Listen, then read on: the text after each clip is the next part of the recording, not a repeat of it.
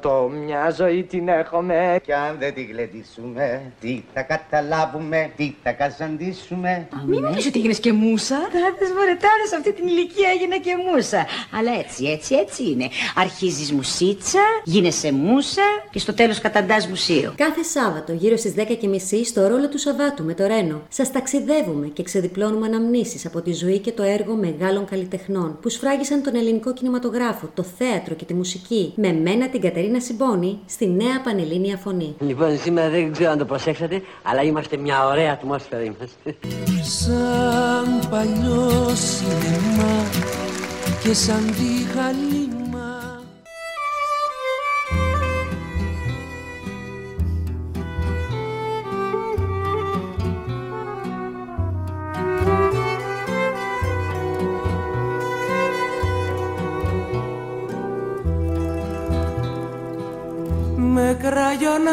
κραγιοναρισμένα χίλια φίλιασε και φίλας θύματα χίλια λιώνουν στη ζήλια και εσύ γελάς. Ζεις ένα τέλειο μεθύσι σαν όνειρο γλυκό κι όταν ζαλίζεσαι δεν συλλογίζεσαι τον κόσμο τον κακό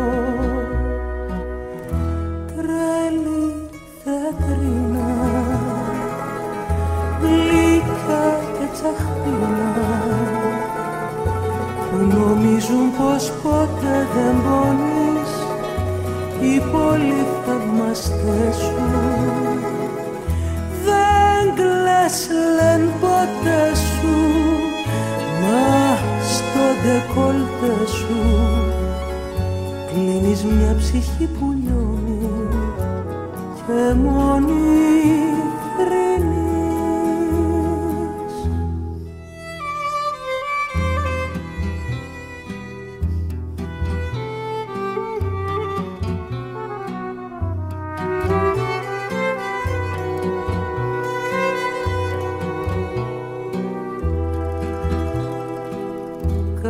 Κάποτε ζήσαν πριγκίπεσσα με γλέντια στην αρχή και από κοντέσα στο μήνα μέσα μένεις φτωχή.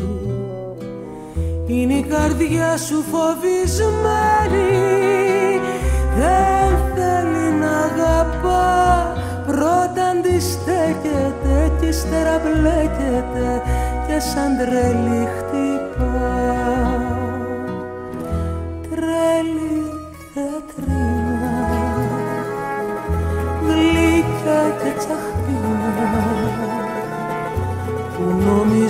νομίζουν πως ποτέ δεν πονείς.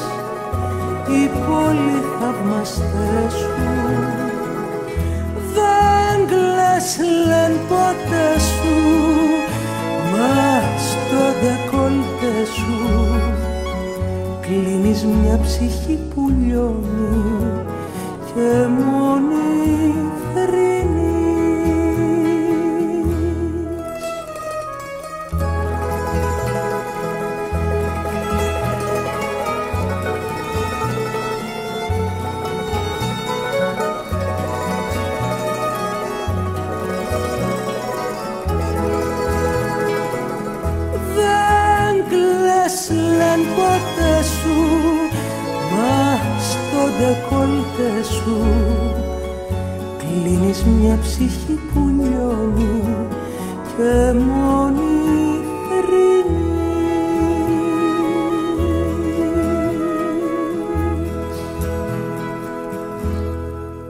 Το υφάδι του Εθνικού Θεάτρου, Κάκια Παναγιώτου.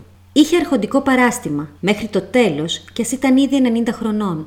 Ήταν απολύτως συμφιλειωμένη με τα χρόνια της, χωρίς να θυσιάζει την κομψότητα και το γούστο. Και σχεδόν μέχρι το τέλος παρακολουθούσε τους νεότερους συναδέλφους της στο θέατρο. Πάμε να τη γνωρίσουμε.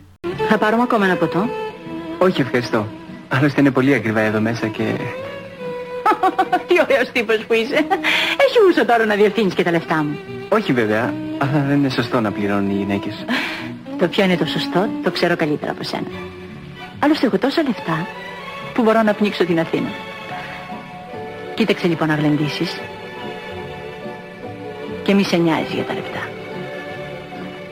Λάμπη, Ορίστε. μια μπουκάλα Johnny Walker, παρακαλώ. Μάλιστα κύριε Νικολάου.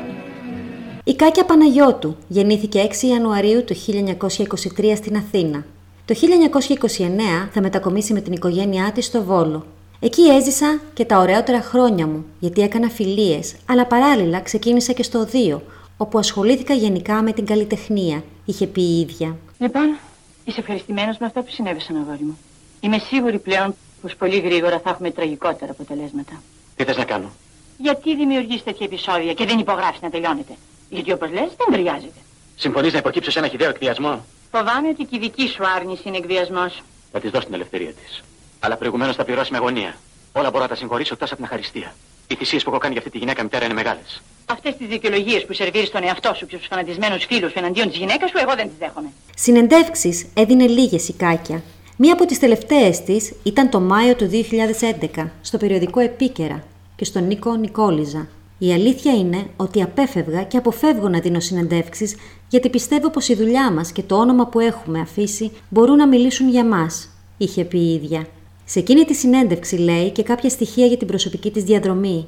Ότι ο πατέρας της ήταν κεφαλονίτης, ο παππούς της από τη Χιμάρα και η μητέρα της από το Βόλο, όπου εγκαταστάθηκαν σαν οικογένεια όταν η Κάκια ήταν περίπου 6 ετών. Στην πόλη της Θεσσαλίας έλεγε πρωτοασχολήθηκα με το χορό, το τραγούδι και το θέατρο. Μυριόριζω, μυριόφιλο και βοδιαστό μου δάσο. Πώς να πιστέψω οι άμυροι, πώς μπορώ να σε χάσω. Πουρνό, πουρνό μου ξύπνησες, μου πλήθηκες, μου ελούστης, πριχού σημάνει την αυγή μακριά ο καμπανοκρούστης. Κοίτες, μην έφεξε συχνά πυκνά από το παραθύρι και βιάζουσουν σαν να ήταν να πας σε πανηγύρι. Είχες τα μάτια σκοτεινά, σφιγμένο το σαγόνι κι ήσουν στην τόλμη σου γλυκός, τάβρος μαζί και αηδόνι. Κι εγώ η φτωχιά και ανέμελη, κι εγώ η τρελή και η σκύλα, σου ψήνα το φασκόμηλο κι αχνή η ματιά μου εφύλα, μια-μια τις χάρες σου καλέ και το λαμπρό σου θόρυ και αγάλουμουν και γέλαγα σαν τρυφερούλα κόρη κι ούτε κακόβαλα στιγμή κι ούτε έτρεξα ξοπίσω τα στήθια μου να βάλω μπρος τα βόλια να κρατήσω και έφτασα αργά κι όπου ποτές μην έφτανε τέτοια ώρα κι ο καλλιό να γκρεμίζονταν στο καυκαλό μου η χώρα. Από παιδί φάνηκε το ταλέντο της στην υποκριτική, καθώς στην πρώτη της θεατρική παράσταση, το κορίτσι με τα σπίρτα, θα λάβει θερμές κριτικές. Εκεί κεντρίζει και το ενδιαφέρον ενός Αυστριακού σκηνοθέτη. Το παιδί έχει έφεση στην υποκριτική τέχνη, λέει στους γονείς της, και τους προτείνει, μόλις η μικρή γίνει 15, να τη στείλουν στη Γερμανία και να σπουδάσει υποκριτική. Η μικρή Κάκια που ακούει τα λόγια του σκηνοθέτη μάλλον επηρεάζεται και έτσι αργότερα ακολουθεί το θέατρο. Ήταν μαθήτρια του 15, τούβλος στα μαθηματικά, και ο πατέρας της ήθελε η κόρη του να περάσει στην ανώτατη εμπορική.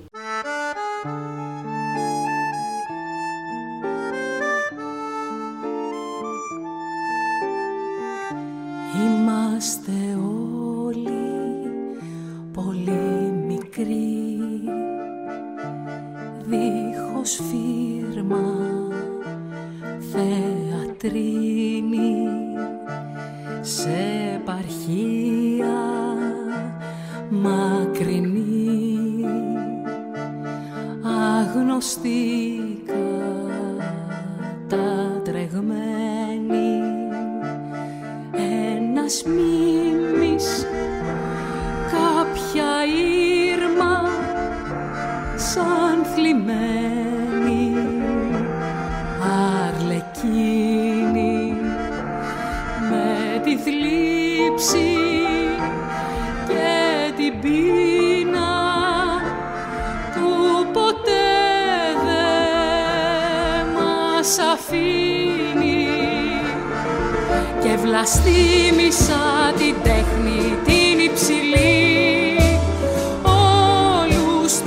τον ύψεν το Σέξπιρ, το Μολιέρο. Είναι αλήθεια πως πεινούσαμε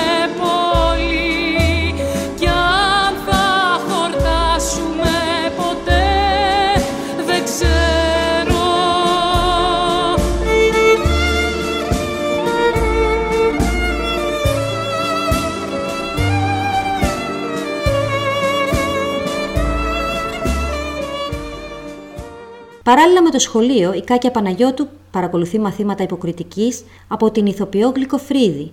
Με τη βοήθειά της θα δώσει μεγαλώνοντας εξετάσεις στο Εθνικό Θέατρο, όπου και θα πετύχει. Το γεγονός αυτό, βέβαια, προκάλεσε την οξύ αντίδραση του πατέρα της. Με αποτέλεσμα να τη διώξει από το σπίτι και η Παναγιώτου να μείνει σε φίλες της. Θέλεις να σου πω τον πραγματικό λόγο γιατί δεν υπογράφεις; Φοβάσαι μην τη χάσεις, γιατί την αγαπάς. Μιλά σοβαρά, μητέρα. Ναι, γιατί βρίσκεσαι ένα σκαλοπάτι πιο εδώ από την καταστροφή και ο εγωισμός σου δεν σε αφήνει να ομολογήσει την αλήθεια. Κάνε μου τη χάρη, μητέρα. Όχι πρωτού τελειώσω. Διεφώνησα για το γάμο σου στην αρχή με τη Λάουρα Ναι, μητέρα. και εσύ έσπευσες να παντρευτείς σε πεισματικό μου, χωρίς να έχεις γνωρίσει το χαρακτήρα της. Παγιδεύτηκες και σε παγίδευσε. Δυστυχώς εμείς οι γονείς γινόμαστε αντιπαθητικοί όταν σας λέμε σε παρόμοιες περιπτώσεις. Μη βιάζεστε. Προσέξτε. Μα δε τι είδους γυναίκα παίρνεις. Έχεις δίκιο, μητέρα. Τώρα όμως δεν μπορώ να πω το ίδιο για τη Λάουρα, γιατί όταν τη ζήτησες να εγκαταλείψει το θέατρο, από ό,τι έμαθα το εγκατέλειψε. Πέρασε ωραία τον πρώτο καιρό. Κάνατε παιδί. Όταν όμως πέρασε το πάθος της αγάπης, ήρθε η ώρα της πραγματικής γνωριμίας. Δεν ήσουν αυτός που φανταζόταν. Δεν ήταν αυτή που φανταζόσουν. Παντρεύτηκε τον Κωνσταντίνο Σάπαρη, με τον οποίο και απέκτησε έναν γιο.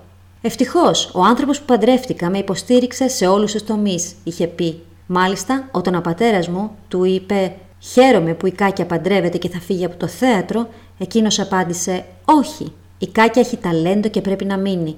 Εγώ θα τη βοηθήσω όσο μπορώ, είχε πει η ίδια. Πέρα από τη δραματική σχολή του Εθνικού Θεάτρου, η Κάκια Παναγιώτου θα σπουδάσει στη Γερμανική Ακαδημία, όπου θα αποφοιτήσει με άριστα. Κατά τη διάρκεια της φοιτησής της στη Δραματική Σχολή του Εθνικού, είχε σημαντικούς δασκάλους όπως τον Εμίλιο Βεάκη και τον Δημήτρη Ροντήρη. Το 1945 θα παίξει στην πρώτη της θεατρική παράσταση στο θέατρο Κοτοπούλη, στη θεατρική παράσταση Δον Κάρλο του Σίλερ. Τα πραγματικά παλικάρια δεν έχουν το νου τους σε παντριέ, αλλά στον αγώνα.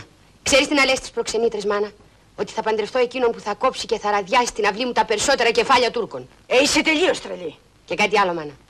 Με τι πρίκα θα με παντρέψεις; Το σεντούκι μας είναι γεμάτο λύρες. Έχεις τη μεγαλύτερη πρίκα. Ωραία. Τότε να μου τις δώσεις για να αρματώσω καράβια για τον αγώνα.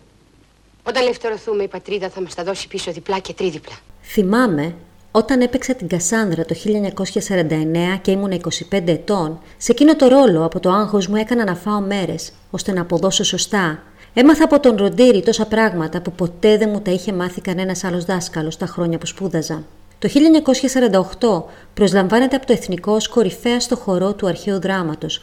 Συνεργάζεται με διάφορους θειάσους, περιοδεύει με το θίασο της Κοτοπούλης στην Κύπρο και την Αίγυπτο και παραμένει από το 1953 ως το 1988 βασικός τέλεχος του Εθνικού Θεάτρου. Η Μαρίκα Κοτοπούλη ήταν σπουδαίος άνθρωπος και σπουδαία ηθοποιός, είχε πει. Η Κατίνα Παξινού ήταν ανεπανάληπτος άνθρωπος και σπουδαία δασκάλα. Ο Μινωτής δεν νομίζω πως ήταν δάσκαλος. Θυμάμαι στον Μακβέθ είχα έναν ρόλο όπου μας σκηνοθετούσε ο Μινωτής και έπαιζε και η Κατίνα. Στην πρόβα ο Μινωτής έλεγε «Κάκια, δεν το έχεις πιάσει». Ήξερα όμως ότι δεν θα μπορούσε να με βοηθήσει. Μου κάνει νόημα από μακριά η Κατίνα και με μία κίνησή της με βοήθησε ουσιαστικά. Ήταν μεγάλη δασκάλα. Σαν παράσταση να το φανταστείς Ποτέ εσύ, ποτέ εγώ πρωταγωνιστής Σαν παράσταση δυο παραμυθά Και καλό και κακό θέλω γοργοθά Σαν παράσταση να το φανταστείς. Ποτέ εσύ, ποτέ εγώ πρωταγωνιστής. Σαν παράσταση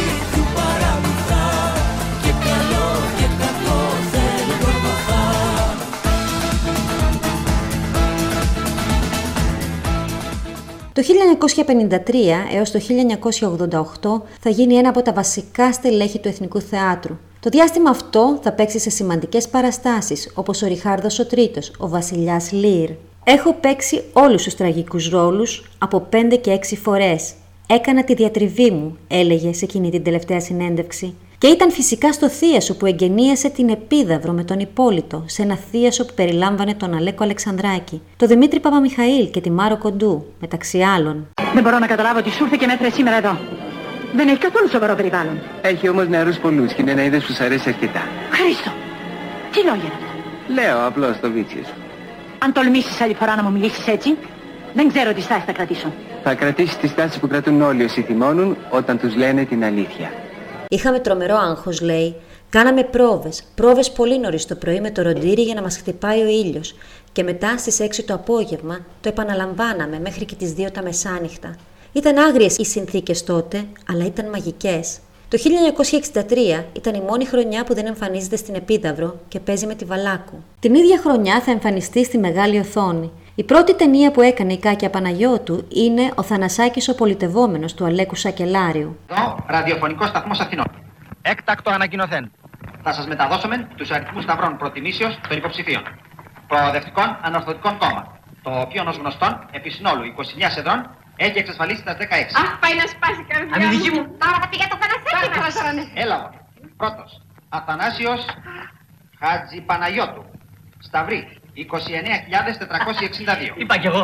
Ε, δεν σου είπα η τέταρτο ή πέμπτο να τον περιμένεις. Δεύτερος. Θεόδωρος Σκουλικανδρέας. Σταυρή. 29.320. Θηρίο και ο Σκουλικανδρέας. Τρίτος. Βρασίδας Τζουμαγιάς. Σταυρή. 28.897. Για και ο Βρασίδας, θηρίο και ο Βρασίδας. Από το 1960 θα αρχίσει να παίζει πιο συχνά σε κινηματογραφικές ταινίες. Κάποιες από αυτές είναι η υπολογαγός Νατάσα, η Στεφανία. Στον κινηματογράφο έπαιξε σε δραματικές ταινίες κυρίως, με τελευταία της κινηματογραφική εμφάνιση το 2003 στην πολίτικη κουζίνα του Τάσου Μπελμούτη, όπου έπαιζε απολαυστικά τη γιαγιά που είχε Πάρκινσον, η οποία σταματούσε και άρχιζε ανάλογα με τα τεκτενόμενά της. Γνωρίζεστε; Όχι. Εσύ πώς βρέθηκες εδώ; Πριν από δύο ώρες μπήκαν οι Γερμανοί στο σπίτι της κοπέλας από εδώ που με έκρυβε. Γλιτώσαμε με την ψυχή στα δόντια. Δεν έπρεπε να τη φέρεις εδώ. Μα την άφηνα στους Γερμανούς. Ήδη έχουν πιάσει τους γονείς της. Αν τώρα πια έχεις το κουράγιο να μείνεις κοντά μας, μείνε, κανείς δεν σε διώχνει. Με λένε Λίζα, αυτό μόνο θα ξέρεις. Εσένα πώς σε λένε, όχι το αληθινό σου όνομα. Ένα ψευδόνυμο. Δεν ξέρω, τα έχω χαμένα. Καλά, αυτό το συζητάμε αργότερα. Δεν είμαι μόνη μου. Απ' έξω είναι ο ταγματάρχης με μερικούς άλλους. Υπάρχουν νέα. Τι νέα;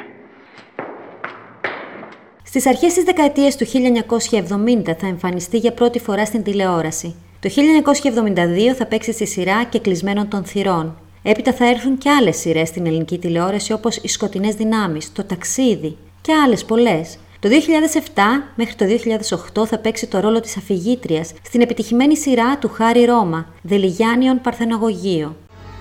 Η 30η επανέκδοση του βιβλίου σας έσπασε κάθε προηγούμενο ρεκόρ πωλήσεων. Το Δελιγιάνιο Παρθεναγωγείο είναι σίγουρα το best seller του εκδοτικού μας οίκου. Περίεργο.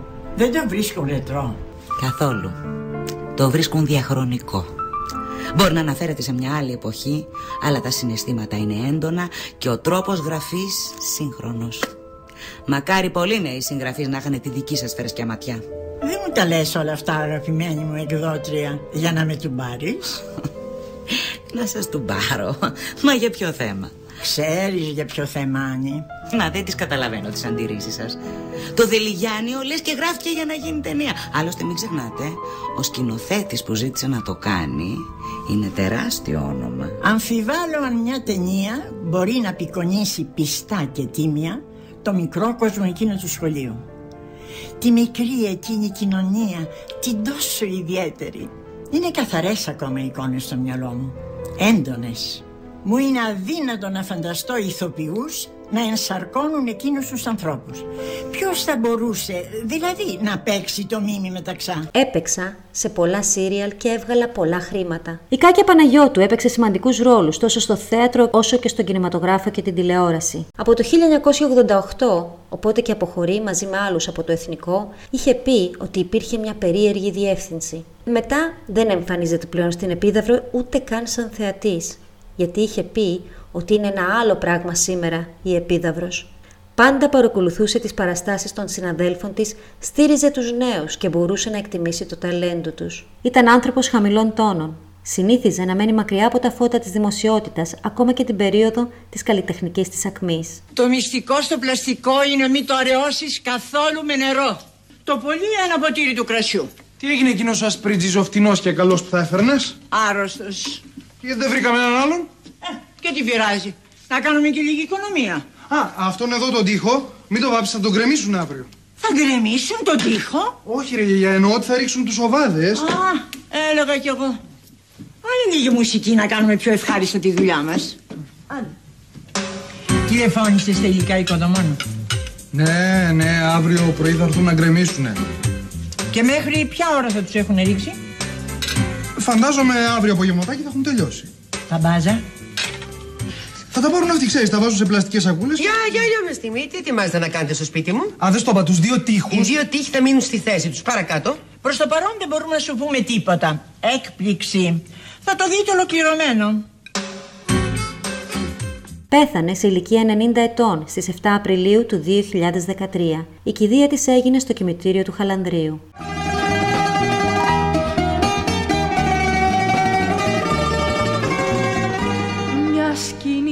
Ο κόσμος όλος. Χωρίς αρχή και δίχως τέλος. Καθένας μας και ένας ρόλος. Άμλετ Ρωμαίος ή ο Θέλος. Κι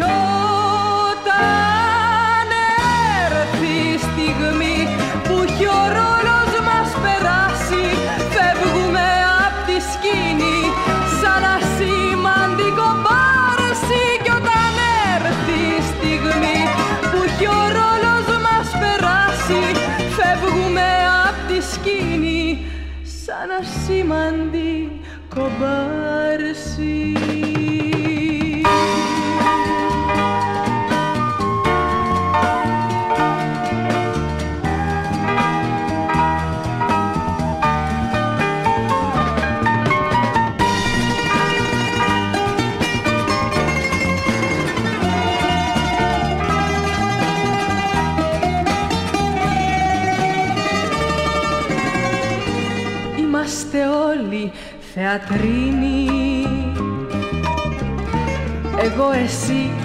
Αυτός, εκείνη. Τους ρόλους τους μοιράζει μοίρα. Εσύ ποιον πήρες, εγώ ποιον πήρα